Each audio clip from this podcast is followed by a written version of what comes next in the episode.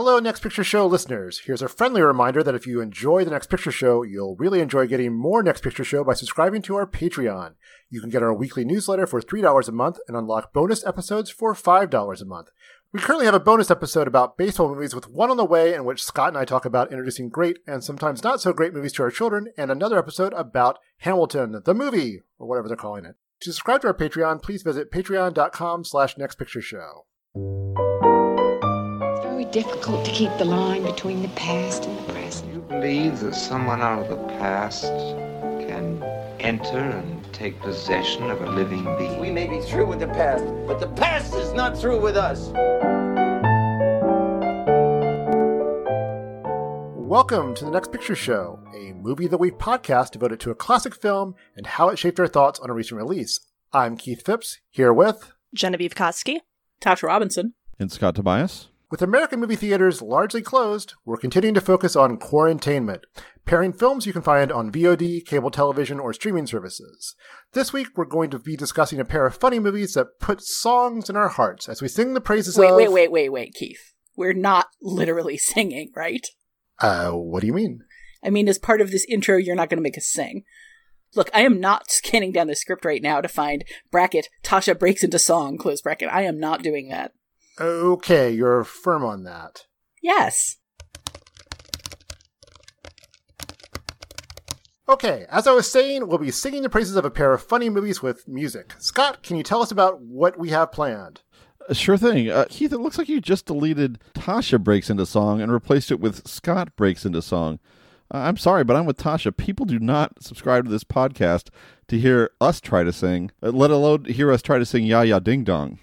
Uh, so you're passing to Genevieve? nope, nope, not me. And you're all in agreement that I should replace the lyrics I've written for a song parody set to the tune of Old Town Road with some more straightforward text. None of you want to sing. Going to take my song to the Eurovision Song Contest. Going to sing till I'm named the best. No, No. absolutely No. not. Right. Okay. No circumstances. No. Okay, Genevieve, can you pause the recording?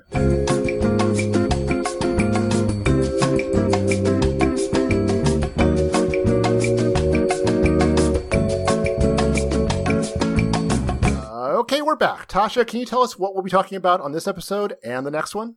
Yes, but I'm going to do this as tunelessly as possible. Since 1956, the Eurovision Song Contest has pitted an assortment of countries, largely but not exclusively from Europe, against each other to determine who can perform the year's best original song.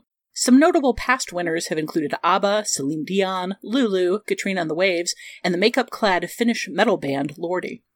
Though this year's contest has been cancelled for the first time since Eurovision began, that didn't stop the release of the movie Eurovision Song Contest, The Story of Fire Saga, starring Will Ferrell and Rachel McAdams as a pair of lifelong friends whose music duo, Fire Saga, makes an unlikely play for the title. Eurovision put us in mind of another music filled comedy, A Mighty Wind, the third in a series of improv heavy comedies directed by Christopher Guest and starring a cast of ensemble players. It's set against the backdrop of another sort of performance, a tribute concert that brings together veterans of New York's folk revival scene. So this week we're going to sway to the music of the Folksmen, the Main Street Singers, and the New Main Street Singers, and Mitch and Mickey. The next week we'll make our way from Husavik on Iceland's northern coast to the bright lights of Edinburgh for Eurovision Song Contest.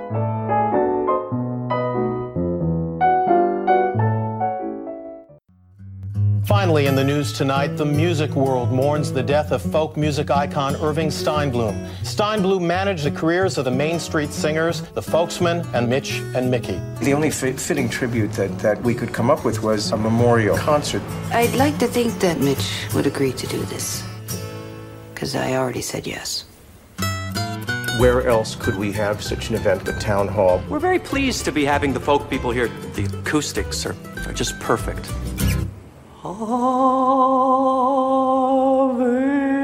Well, there's a puppy in the parlor and a You went to the record store, you knew that the new Folksmen album would be one, One word, word title. hitchin', uh, Wishin'. rambling, singing, but uh, they had no uh, they had no hole in the center of the records, and uh, And if you punched a hole in them, you'd have a good time. Yeah. it's just that My dad, Fred Knox, was an original Main Street singer. He's a dead person now, but he, when he was alive, he was so happy. There had been abuse in my family, uh, but it was mostly musical in nature. In 1979, Christopher Guest, Harry Shearer, and Michael McKean introduced the world to Spinal Tap, a hapless British heavy metal trio they go on to play in the 1984 mockumentary This Is Spinal Tap. Covering the band's slow, painful, funny dissolution and last minute resurrection over the course of its 1982 tour of the United States, the Rob Reiner directed film won praise for its improv approach and for its painfully accurate depiction of the music business. When McKean guested on Saturday Night Live that same year, during a season of ringers that found both Shearer and Guest joining the cast for one year stints, they unveiled another musical trio drawn from a different branch of the music world, the Folksmen, who are reuniting for the first time since a brief moment in the sun as part of the early 60s folk revival. On a 2009 tour that found Guest, Shearer, and McKean playing music from both Spinal Tap and the Folksmen, Shearer called the band's songs a parody of, quote, the fake folk music being written in office buildings in Manhattan's Upper West Side. That assessment sounds far harsher than the actual depiction of the folksmen on Saturday Night Live, or the broader swath of the folk revival scene depicted in A Mighty Wind, the guest directed 2003 film that brought back the folksmen and introduced some contemporaries as they participated in a memorial concert for the music producer that started all of their careers. The film freely points out some of the scene's absurd elements, starting with the artificiality Shearer notes.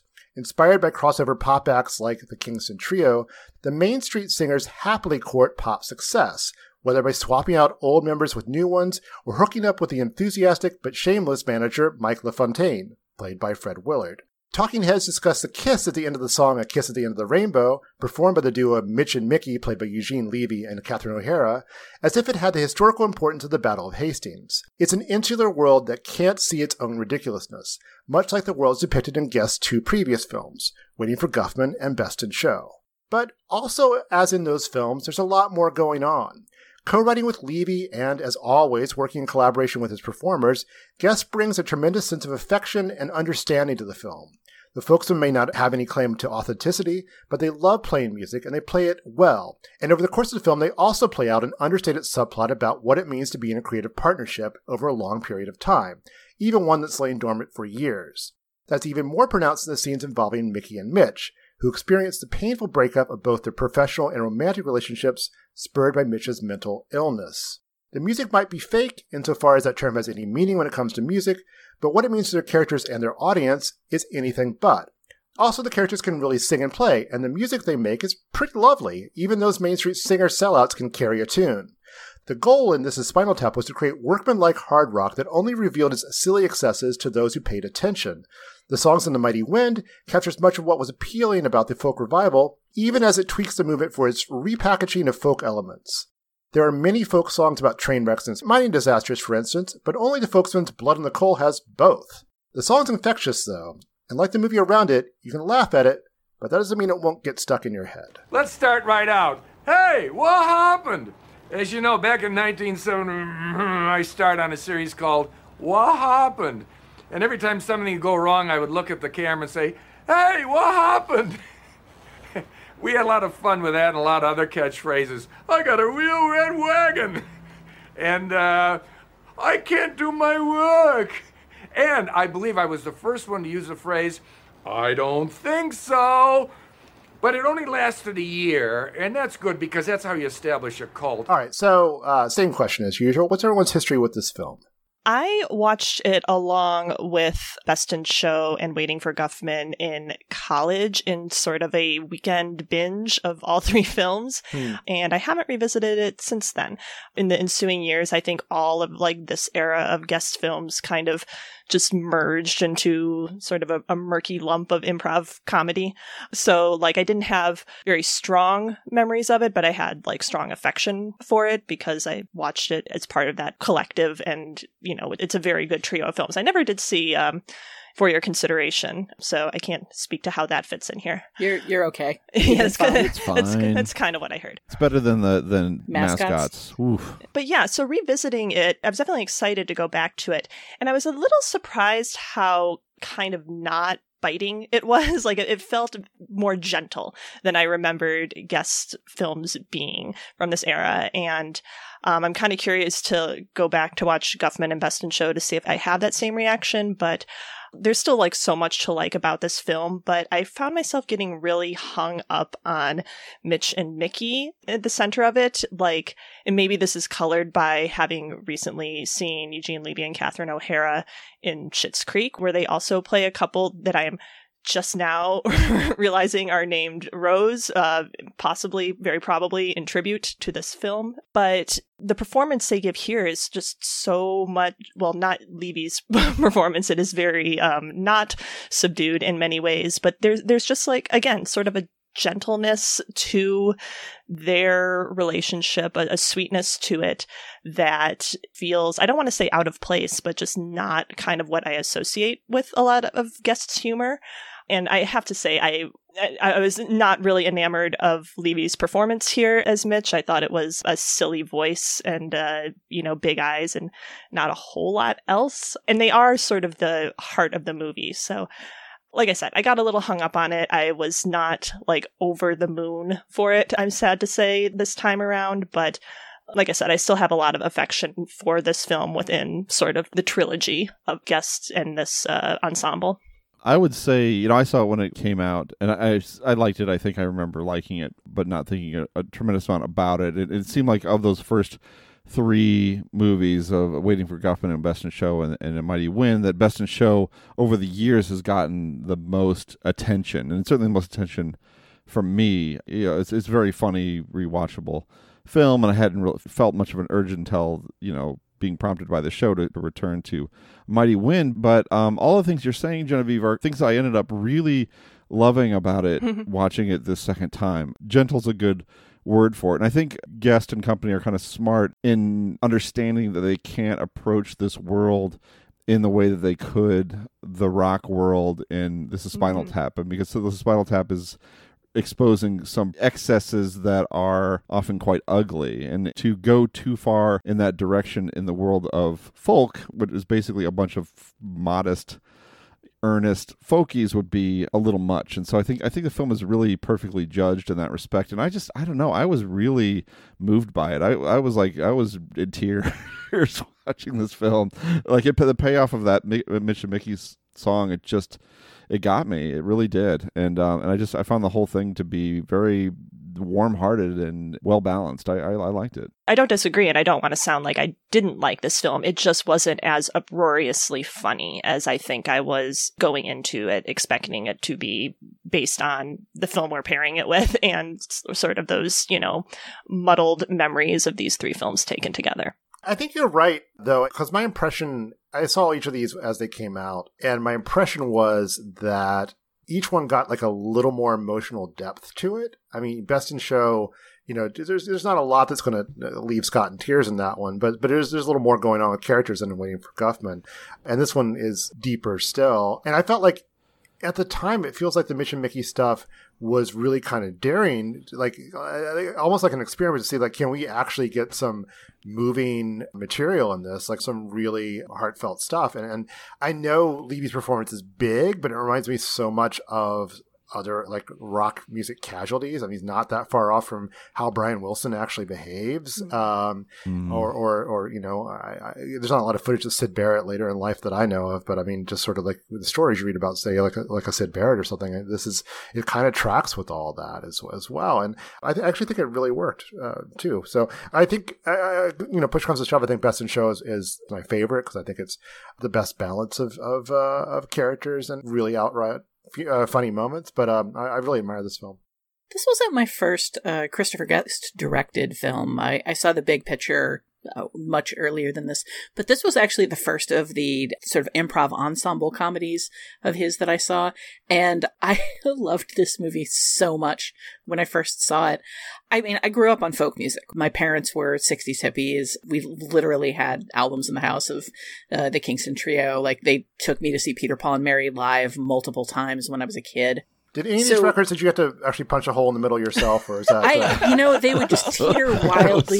so That's maybe my favorite joke in the entire movie, and it's oh, right at the beginning. We, we, definitely have to talk about favorite jokes in the movies because there there are so many like great one-liners, and they're all delivered almost exactly like that. You know, except for a, a very few of the performers, everybody has that kind of like over the top faux sincerity and the the yes anding of improv where like no ridiculous statement is too outrageous. And and that's that's what I love about this. Like having grown up in this music I loved the music in this movie. It was exactly I'm not going to say it was my jam, I guess, because you can't, can't really jam to this music. But it was uh, just know, a huge. shows goes pretty hard. Mm, I mean, if you're going to get down on the dance floor, it's probably going to be the Skeletons of Quinto. But uh, that's that's as maybe. Oh uh, I I ended up with the album of this, and I listened to it over and over and over. Like I was utterly addicted to the music. And like I, I went and saw Waiting for Guffman and, and Best in Show shortly thereafter, like hoping for something I would connect with in the same way. And I, I just didn't because I didn't have the same kind of connection to the material. Rewatching it this time, I was actually kind of surprised and, and disappointed. I think when I first saw it, an awful lot of the really good gags are in the music. It are just like the surprises of the grimness of skeletons of Quinto or uh, blood blood on the coals. Like just ridiculous gag about uh, a guy trying to stop the the train and immediately squishes him. Or uh, never did know Wanderin's line about uh, the the the railroad man from the west of hell where trains don't even run. Just like all of these ridiculous gags ensconced in music when I was familiar with all the music, they didn't pop in, in quite the same way. And there are some kind of dead spots in this movie. But that said, man, that laugh when Michael Hitchcock is trying to explain stagecraft to uh, like an increasingly anxious and offended Bob Balaban, and he finally just breaks with exasperation and bops him on the on the top of the head. Like you just you can't beat that. It made me laugh again this time, and then I went back and rewatched it again, and it just it made me laugh all over again. Apparently, if you listen to the commentary track, uh, the second after that happened, like in the film, you literally get every usable frame of film of that happening because after that, like the casting crew just completely lost it. So they had to cut it. So my experience, all of this boils down to my experience this time didn't live up to my first experience, but like my first experience was just like everybody, every everybody here is kind of a genius, except Eugene Levy. I saw I, I, saw you nodding when I was saying that, so I'm I'm looking forward to you agreeing with me here. yeah, it just it feels to me like uh, so most of the humor, like I am I am a humongous nerd, and as such, I'm in a lot of different humongous nerd scenes. And I think the thing that Christopher Guest captures in like all of these improv movies, maybe that's where for your consideration went wrong, is it just doesn't feel like it's capturing a tiny little insular scene where everybody takes themselves incredibly seriously in the same way Best in Show and Waiting for Guffman and A Mighty Wind all do. But that self seriousness and self importance and inability to see past your own navel is just so much a hallmark of like small creative or competitive scenes. And his films nail it so well. So I just, I find, for instance, Jane Lynch's performance where she's very clearly playing a personality, but she takes herself very seriously and she's doing something that's comedic, but it's it's dialed down at the same time. Like I find that so much funnier than Eugene Levy's like big. Maybe it's Brian Wilson. I've seen him compared to like later Bob Dylan. Uh, there's a bunch of debate about what exactly that accent is that he's supposed to be doing. I just found it distracting. It it took me out of a movie that in an awful lot of ways was so convincing that a lot of the humor comes out of like whenever they break outside the little mold of plausibility that they're constantly recreating. Just every time something really funny happens, it's because you're kind of being lulled into a sense of, of mockumentary security, and then somebody breaks it. Eugene Levy is like out there on the borderlands the whole time. Hmm. Boy, I don't, I don't is... know. Yeah, that's, that's, not how I see it. It's like yeah. I, I, we we have a, a, peek behind the curtain here. Uh, we have a series of, of, questions written out that we're going to discuss, and one of those is, uh, I've written out is there's real depth to Levy and O'Hara's performances. Does yeah. that ever threaten to overwhelm the comedy? But I feel like we're kind of on a different track no, here. But I guess well, we can okay. kind of we can kind of rephrase that as like does, does the fact that there is so much pathos and uh, you know, real kind of drama to that relationship, however it's played, does that ever threaten to overwhelm the comedy for anyone else? It really doesn't for me because I, to me, what's fun about this movie is that you have three different folk bands. They have such different personalities. They have the, such different musical approaches. They have such different artistic approaches. They have such different approaches to rehearsals. And then they have differing levels. Like the New Main Street Singers are just like this series of surreal jokes. And the Folksmen actually feel like a working band. And then Mitch and Mickey have this like emotional drama. I like that those are that radically different and that they're all different tones. I think it gives the movie more texture than if they tried to keep everything super light. It also really feels like it's tapping into a lot of the emotional drama of uh, both the music world and just like the folk scene. I think it's such a confident film in the sense that it doesn't push for jokes when they're not there. It, nothing feels strained about it to me, which is a tough thing to pull off in improvisational form because it's kind of uh, you know I think you do always kind of want to go for the joke, and this film modulates tone so beautifully, and I think that's a difficult thing to do in this type of improvisational ensemble and I just, I, you know, I don't know. Yeah, I mean, the, I, I love the Eugene Levy performance. I love that relationship. I love what it brings to the movie. And I just, and the Brian Wilson comparison really hit me because uh, this is extra textual, but I spent time with Brian Wilson when he was with, when he came, he, I hosted a screening with him and Cusack for that biopic. What was that called? The Brian, what, you remember yeah. that? What was it called? Something and something. Lo- something, Lo- yeah, Love and something Mercy. something. I okay. win. Yeah. okay. Yeah. So uh, I spent time with Brian Wilson and John Cusack when they were touring with Love and Mercy. They did this big event at Music Box, and there was just a lot of time, basically the, during the entire film as it was playing, where I was just with the two of them. And you know, I mean, obviously Brian Wilson is, you know, was is had been through a lot and couldn't communicate as you would expect. I mean, uh, noticeably, have you ever, ever seen him perform? I'm sure it's the same way. And you know, I think Levy maybe he overplays it a little bit, but he gives that kind of impression. You just get this sense of a such a broken person and broken relationship, and but also something that can't be helped. I mean, you know, I mean, there may have been a time. I mean, uh, O'Hara kind of gives you, kind of fills in certain gaps in that, and, and kind of explains that relationship through her feelings about him, kind of pulling away or always being at this distance from her, and you could see Levy trying to bridge that distance as hard as he possibly can and it's and it's hmm. just nearly impossible for him to do it. But then he does it you know? I mean you know you think of the scene towards the end where he kind of gets lost and ends up coming back with a rose and then and then they complete the number at the end of the way they're supposed to complete it and then that's it. That's the best that he can do and it's really extraordinary that he can do it. And the film you know sets all that up quite nicely i think. Yeah i, I just I, I love that part of the movie Scott, I don't want to upstage you, but I, I once saw Brian Wilson eating at Denny's. Really? Did he eat in a way that was that was like, hmm? Uh, no, not really. Okay. I think what I don't want to say what bugs me about Levy's performance, but I think what kind of just like sticks out about it to me is that it feels like it requires O'Hara to do a lot of the work to fill in the gaps and he's kind of doing this more. I don't I don't want to say one note, but like the the comedy Can we say sticky?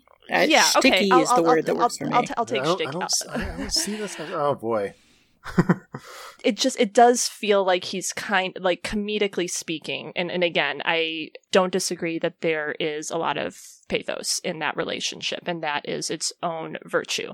But approaching this as a comedy i think that what levy has committed to doing over and over again throughout this film. It doesn't give o'hara a lot of opportunity to do comedic work of her own. I feel like she is a little bit of a support narratively. Like I said, she has to fill in the gaps of this relationship, and she doesn't get to be particularly funny doing that.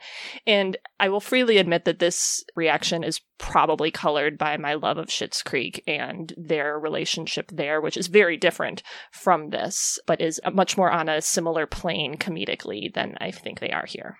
If we can do a quick podcast within the podcast. So I started Schitt's Creek and I liked it, but I, I wasn't quite grooving on it. So is there a point where it gets really, really uh, exceptional? Um, I'd say second season, Okay. se- mid- midway Okay. through the second season, once Mutt is no longer uh, around. I think it takes a little bit to find its groove, but okay. I, maybe it's just a, a point of comparison. But I mean, some of my favorite stuff in this movie, some of my favorite performances in this movie just amount to like very subtle facial work. John Michael Higgins, like the way he looks strained and trapped whenever Jane Lynch is talking about her past in porn, or maybe maybe bring up a little too much about their their weird color religion or whatnot. Like he doesn't stop smiling for the cameras, but you can just see in his eyes that he's thinking, "Oh, honey, please don't." Uh, like a, a thing that he's almost too nice to think, let alone say and it's just it's really subtle. One of my favorite gags in this entire movie is Don Lake's character, the sibling who hates folk music. They keep cutting to the audience during the final mm-hmm. concert where all this this folk is going on, and he doesn't say anything, but every time we look at the audience, he's impatiently perusing his program or like uncomfortably recrossing his legs. You can just tell that he's bored out of his mind and trying to be polite.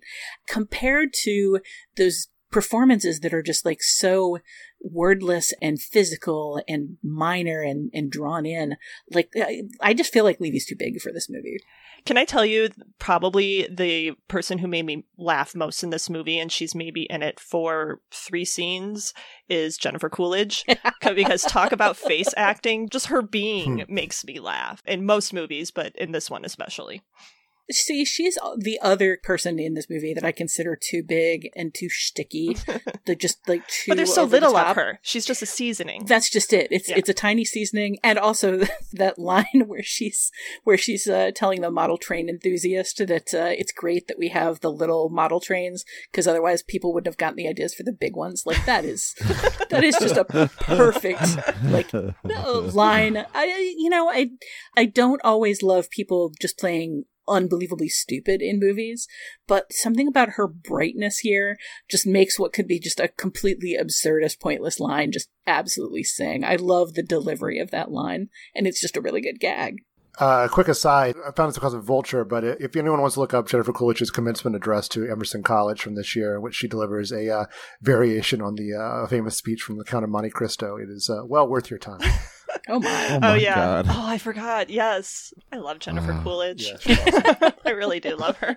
Well, I like how this whole troupe sticks together from movie to movie, and there and finds roles for everyone. I mean, there, there's no, you know, the film could have been just fine without Fred Willard, but Fred Willard is unbelievably great and funny in this movie. And so there's a part for him. What, what, what's it, what's his catchphrase? I can't remember. He's got like eight of them, and they're all hilarious. I'm, I'm, Okay, I'm what- just, what- I'm just, I'm just what, setting what Scott beyond up what here. happened? Is what happened? What's the what are some of the other ones? I can't do my work. yeah, he he's. A, I forget. I don't think so.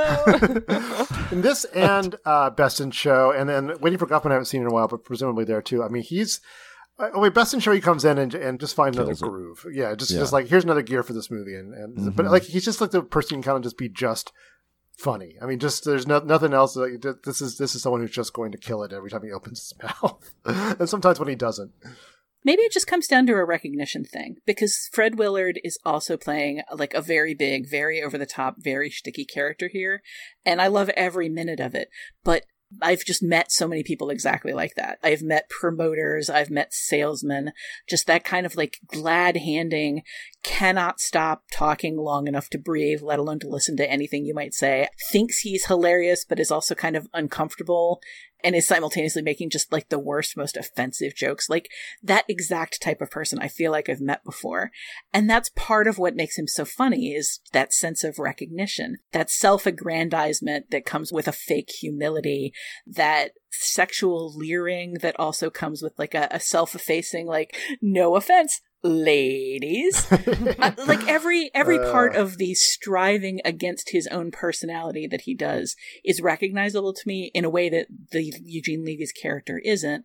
And since you guys like spent more time with somebody like that or spent more time watching or in the headspace of somebody like that maybe it just comes down to Eugene Levy doesn't feel real to me because I haven't encountered as much of that character and he does to you because you have So we kind of already started down this road, but I do want to like let's leaving and O'Hara behind. Let's let's talk about some of the other favorite performances in this film, which is full of, of them. I always uh, Parker Posey. I, I don't. She's yep. so funny in these movies, and also kind of tragic in this one as well. Like this, remember the perpetually smiling uh, new Main Street Singers with this. If you see glimpses of her street kid past, and it's just. I mean, it's sad, but it just makes it that much funnier too. I mean, Bob Balaban is my anxious king. Sure. I, I, I, I, relate to him on a deep level here. So there, there's your, your, your recognition you were talking about, Tasha. But the uh, him him opening with the warning about the low hanging vines and the floral arrangements, and you know every everything Tasha mentioned about the the stage production sequence. Like I just, I feel like Bob Balaban has, for me anyway, the most like laugh out loud lines in this movie is it okay to have a representation of a thing next to an actual thing? I don't have time to uh. explain stagecraft 101 to you. Yeah, Bob Balaban, I think more than than any other single player might sum up what's funny about Christopher Guest movies because he he just so perfectly nails that that sense of of tiny self-importance mixed with like anxiety that you might never get past like whatever tiny scrap of fame or success you might have. Like that ineffectual impotent like little raging tyrant kind of character that he almost always seems to play is just uh, the again maybe maybe there's more to this than i'm thinking about. Maybe there's a lot more in christopher guest movies that's just characters that are divided against themselves and and have this kind of like interior struggle going on. Because uh, uh, john michael higgins character certainly has that going on and uh, parker posey's character i would say does as well. Uh, like putting on this this big bright perfect girl kind of face when she's got like all of this sad depressive uh, past that she's trying to overcome but Bob Balaban just kind of like sums it up. He's he's officious, uh, yet he's ineffectual. He's he's nervous, yet he wants to be in charge of everything. It's just there's so much going on in these like uh, tiny little tiny little gripey characters. But he also gets like a character defining moment right away when he talks about uh, playing polo on Shetland ponies because the uh, chess helmet, the chess helmet, the chess helmet, exactly right. It just it's just does you're when your parents are really nervous that anything at all is going to happen to you. I. I think that that is you know that stays with you and that that tells you how the child became the father of the man yeah, I, I, there's so many performances here I love. I mean, Willard is incredible. Everything he does in the film is funny. There's a bit, in fact, maybe the funniest bit to me is not necessarily most of it's behind, stuff behind a desk, but there's this one scene where he just drifts into frame. He just drifts there. You don't even expect him to go in there, and it's just it's just just seeing him just like that expression on his face, always kind of like bright and smiley and kind of dumb, just kind of floating through the, the frame. It's just so good. So he's good, and and um and Jane Lynch is just somebody who always makes me laugh a lot, no matter what she does. She's just really funny. Uh, she's funny in uh, Party Down and in and in Forty Year Old Virgin, and here she just has this kind of swagger, this confidence that she carries through her performances, and there's always this kind of like sexual element to them, and it's just it, it, I find it funny every time. So that's a good performance too. But I, I really, you know, I would also say it, in Glee, like she was, she was in a different TV show than everybody else in Glee, but she was always mm. still a, a, high spot, like a, a bright spot for that show. Even when they kind of like lost the plot of her character, like lost the framework for that show that would have made her character make any sense. She just kind of came in and did the shtick that she was doing, and it it always worked for me. So we've talked least about the Folksmen who. Yeah, I, I, I, I wanted to. We were getting there. I, I, was going to say the same thing. Like, I feel like we're giving short shrift to uh, McKean, Shearer, and and Guest themselves because they are kind of the comedic backbone, I guess, of this. I think it's also the most understated element of the film. It's it's really all about them kind of getting to know each other again through playing together and like all of the, all, you know they have no like blowups but they're all like there are all these like little disagreements about the change uh, the direction of the band and it's all like kind of very uh, cordial but there there is a little bit of tension there um, and I don't know there's just those three together are just kind of you know there's a lot of history there and it's kind of naturally magnetic to watch them together but it's also great to see them play I mean that there are all really good musicians and they've really given a, th- a lot of thoughts to these songs and like how these characters might have you know have lived over the years as well. Also, Harry Shearer's beard is a character unto itself, and it makes me physically uncomfortable well. to look at. I just like how much how much of this movie was just beard design for Harry Shearer. The And little Willard. shrug he gives too at, at Eat at Joe's when he when he gets the uh, when uh, he gets that last, last part ro- wrong and has to kind of give give a little look to the audience. It's just it's so it's so funny. And the whole like skeletons of Quinto uh, vamping scene where Mitch has disappeared and they're they're just trying to like talk their way out of things. Like like they end up uh, like on a ten minute intro for a song they don't actually sing. It just everything about that feels great. It's Yeah, like their Jazz relationship- Odyssey. their relationship just has such a lived in feel. They all feel like comfortable middle aged dads kind of ha- like hanging out in the barbecue on the weekend. Uh, there's a there's a king of the hill standing behind the fence in the alleyway drinking beer kind of feeling to those those performances. But at the same time they do come across as people who are serious about their music and serious about their reputation and concerned about the state of the industry and concerned about other people who are playing folk in ways that they disapprove of. There's a, a lot layered in there. But I, it really all comes down to that uh, the, these records didn't have holes punched in them and they just teeter on the spindle. like the dynamic of that comic scene is just such a perfect encapsulation of what improv is supposed to be, Mhm. where they're all just like yes anding each other seamlessly, like like fluidly, calmly, like oh yeah, they no, but they were really good records. Other than that, It's such a callback to Spinal Tap too. That specific scene of what happens when you know the distribution starts to lag and you're not as important. And uh and and you know it reminds me of paul shaffer in spinal tap saying kick my ass. Do you remember that? When uh when uh some some uh, signing goes uh, horribly awry. It's that kind of like level where it's just like you've been relegated to this horrible side label where they don't even punch holes in the records. That's just good insight into uh the, the business i think. I also just really love the the car scene where where Guest is talking about how well yes he has a roadmap it's just not in the car. And and McKean is like were you were you planning to study it later? Like academically?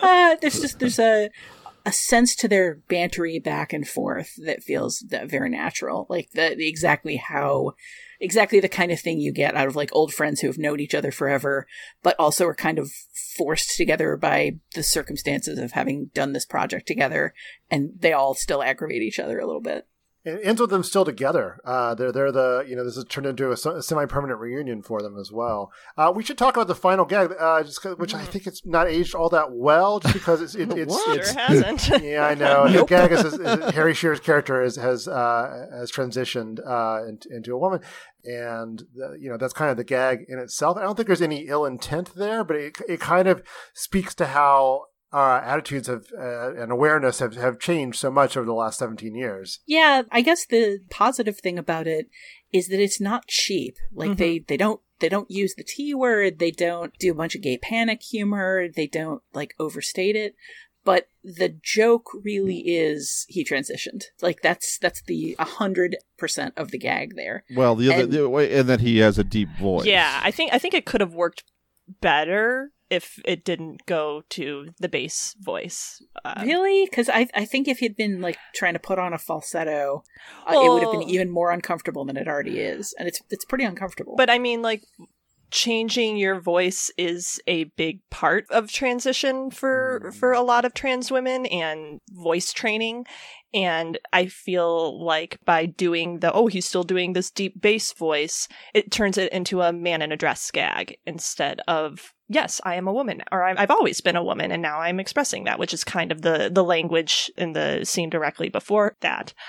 So there's just there's just the hint of like a, a sort of modern awareness about about the language and the fact that his friends are clearly uncomfortable but trying to be supportive Mhm. um, you know they haven't gotten to a place of acceptance yet but they're not being insulting about it but then the context that it's in if nothing else the fact that it really doesn't go anywhere uh, except the visual and the context that it's in with the same kind of like straight faced, you know, here are my beliefs uh, kind of monologue presentation. It, it exactly matches Higgins and Lynch talking about their their magical color religion. I, I feel like even though sort of the language is is kind of appropriate language, more appropriate language than you would expect from something this dated. It's still being contextualized in the same sort of way as like, oh, look at their wacky beliefs. They put on wizard hats and and worship color. Oh, look at his wacky beliefs. Like he thinks that he's a woman. Like if it wasn't for the rest of that movie, that scene wouldn't play as as mocking because it's played so in such a straight faced way. But the movie is mocking so many other things that are played in that exact same straight faced way, and that's part of what makes it uncomfortable. I think also just because it's it's the button, you know, it's it's the very end. So the assumption is like, oh, this is a laugh line. We're ending on a laugh, and therefore the laugh is, oh, he has a deep voice. He's a man in a dress. So I, I, think it may be significant that we're all referring to him as him, right? Uh, because I, I, I just I don't think any of us are really accepting the reality of him as tr- portraying a trans character as opposed to doing a, like a Monty Python gag. I it guess. doesn't feel like a fully realized or fully thought through element of the film, but I, I think again I don't think there's any ill intent behind it, but it yeah. is, is is is an example of how things can uh, look a little different as yeah. as, uh, as the years go by. Certainly not the first or last film to go to that well. All right, well, that's the end of the movie, and we can just make it the end of our discussion, but we'll, we'll be talking about it more next week when we talk about Eurovision Song Contest, the story of Fire Saga. We'll be right back after the break with feedback.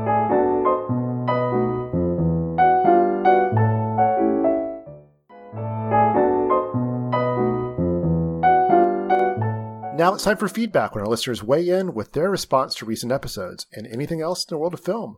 Uh, we went a little off format for an episode dedicated to Studio Ghibli. Uh, Jenny, you've got a letter about that. You want to share that one? Sure. Jeff writes, I appreciated your ending comments where you paid brief tribute to Pom Poko and Grave of the Fireflies. If I were to guess the Ghibli films four Western critics would talk about, they'd be Spirited Away, Totoro, Mononoke, and Kiki. Sorry to call you out. I don't fault you, as your listening audience probably needs to hear about one or more of those staples, but for me it was refreshing to hear a critic bring up Takahata's lesser discussed gems. I submit that Grave is not only Ghibli's best film, but it's arguably the best animated film of all time. I can count on one hand the number of animated movies that stirred both my heart and mind that much. This brings me to a point which you might weigh in on. Having lived in Japan, I find it apparent that Takahata's films are made much more specifically for Japanese audiences.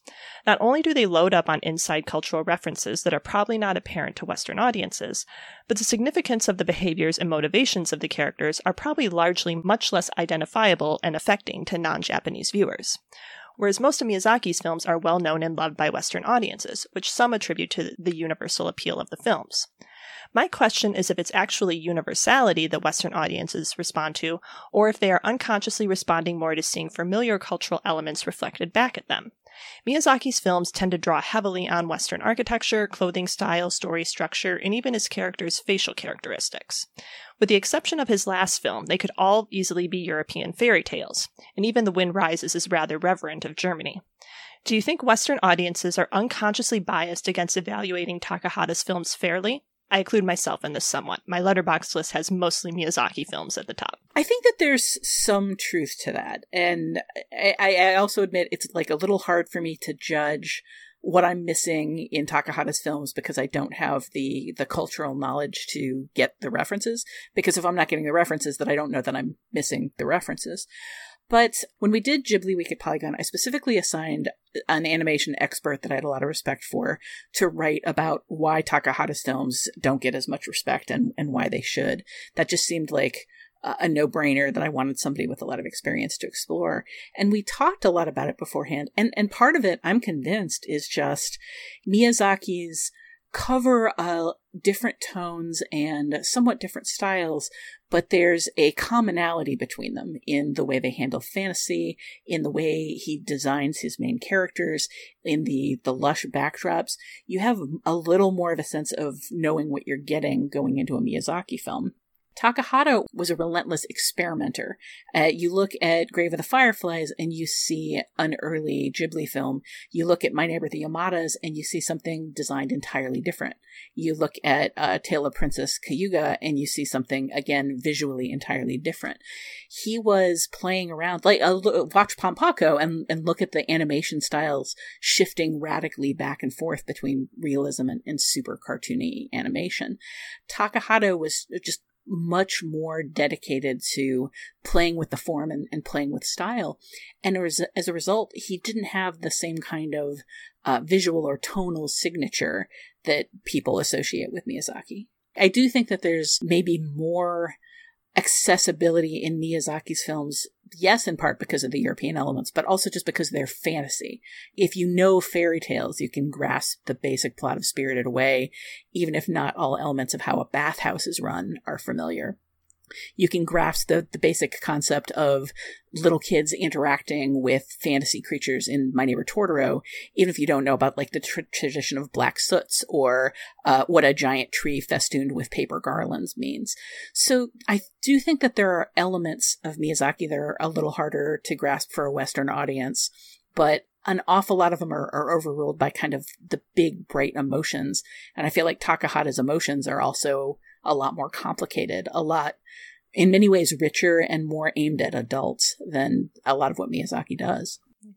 Yeah, I find it interesting that, you know, Disney is the vector for Ghibli in in America for for a lot of people and the fact that Americans especially associate Ghibli with Miyazaki specifically the same way that Disney is associated with Walt Disney and I think like maybe the idea of a you know a single creator is just kind of appealing in terms of like wrapping your head around any sort of canon of of work. And as we talked about a lot in that film like Miyazaki has a lot of hallmarks that pop up in in all of his films. And I think that makes it easier for audiences particularly those who are just kind of wading into to Ghibli to kind of connect this into a greater whole, you know, which I think maybe makes them a little easier to understand as opposed to the experimentation you're talking about with, with Takahata's. And, you know, his films are all very different and you would only associate them with Ghibli if you are very well versed in Ghibli to begin with, if that makes sense. Oh, it makes sense. It mm-hmm. wasn't it just two podcasts ago that somebody asked specifically about directors who aren't recognized as auteurs, mm-hmm. and uh, Takahata would certainly fit the bill. Like he was an auteur in the sense that all of his films were characterized by precision. Miyazaki said that uh, Takahata was like even more of an obsessive than Miyazaki himself was, which is really saying something. But they don't have that auteurist like easy visible visual or or tonal connection that Miyazaki's films have. We also received a really uh, interesting and engaging voicemail from Ben in Houston about our Studio Ghibli episode, which we will now play. Hey, Next Picture Show. This is Ben Hava from Houston, Texas, calling in for your Castle in the Sky episode. Um, really great episode. Really appreciate it. One thing I wanted to mention that you guys didn't seem to know, which is unfortunate because a lot of people don't seem to know this. Uh, I only discovered it on accident is that the Castle in the Sky dub is really the only Disney dub that really alters the film itself in really unfortunate ways. Um, namely, they um, one age up the characters, but two, they add a bunch of dialogue that is not in the original film at all. So when Scott was complaining about it feeling busy or loud, that's unfortunately a case of the Disney dub. Um, you can compare them contrast them, particularly in the action scenes. This is where I feel it is most disastrous.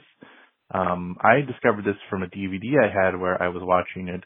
Um, I prefer subs, and I was watching it, and there was all this dialogue, and I was like, "This is no one's talking. Where's all this from?" And I realized it's all from the English dub. They added all this dialogue because they thought people would get bored, and it's this very stupid old idea that kids can't just watch silence.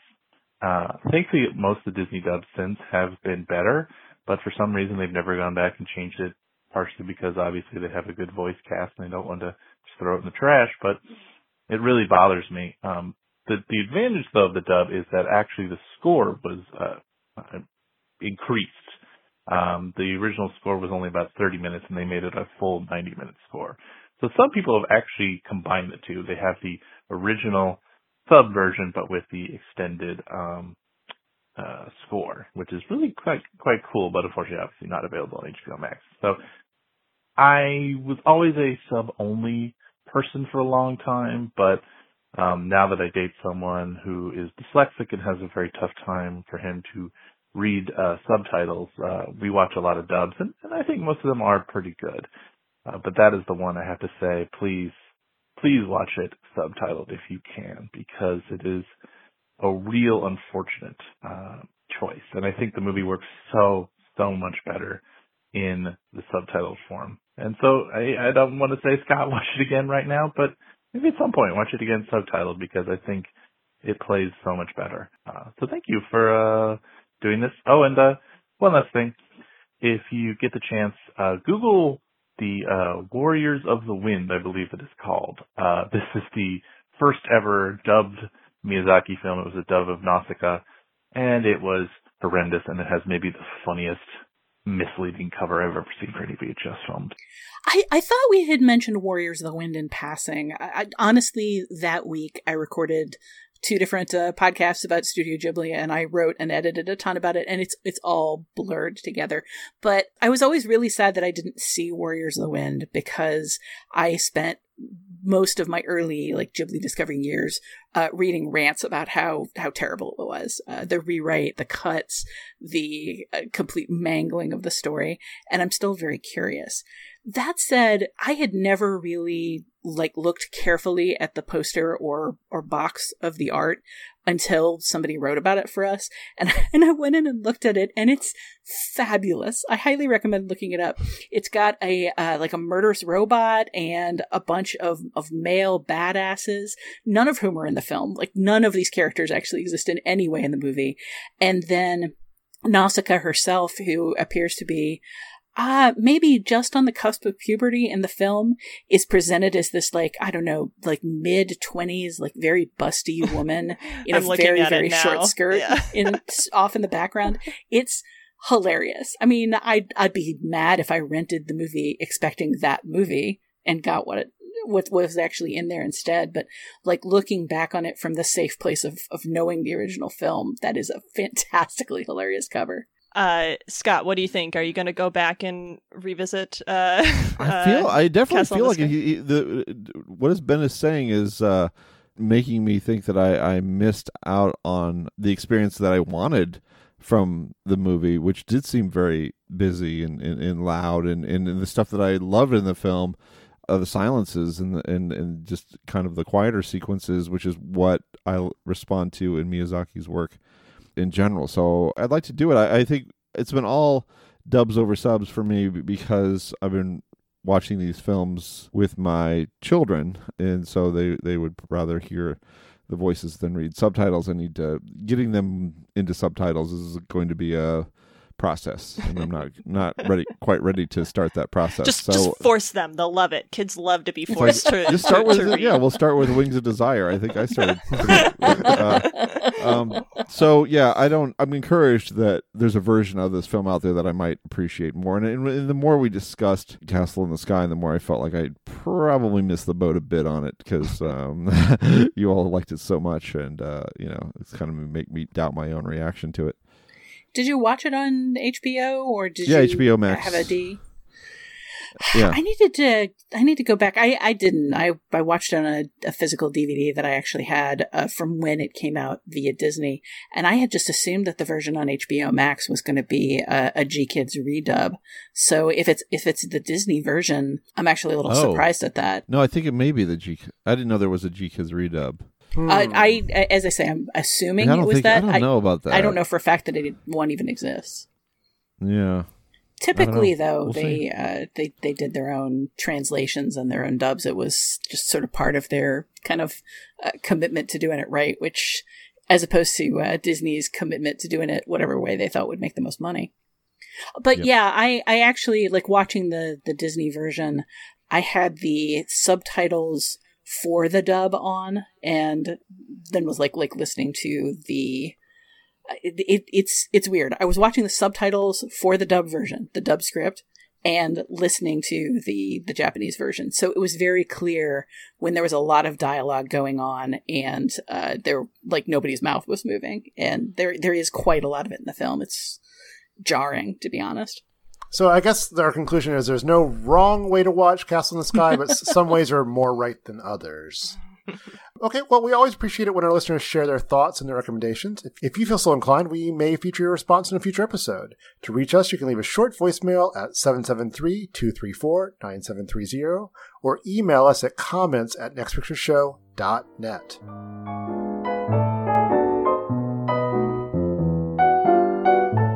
That's it for this episode of The Next Picture Show. In our next episode, we'll consider the hopes and dreams of a musical act trying to make it big against some stiff competition from far and wide when we discuss Eurovision Song Contest, the story of Fire Saga.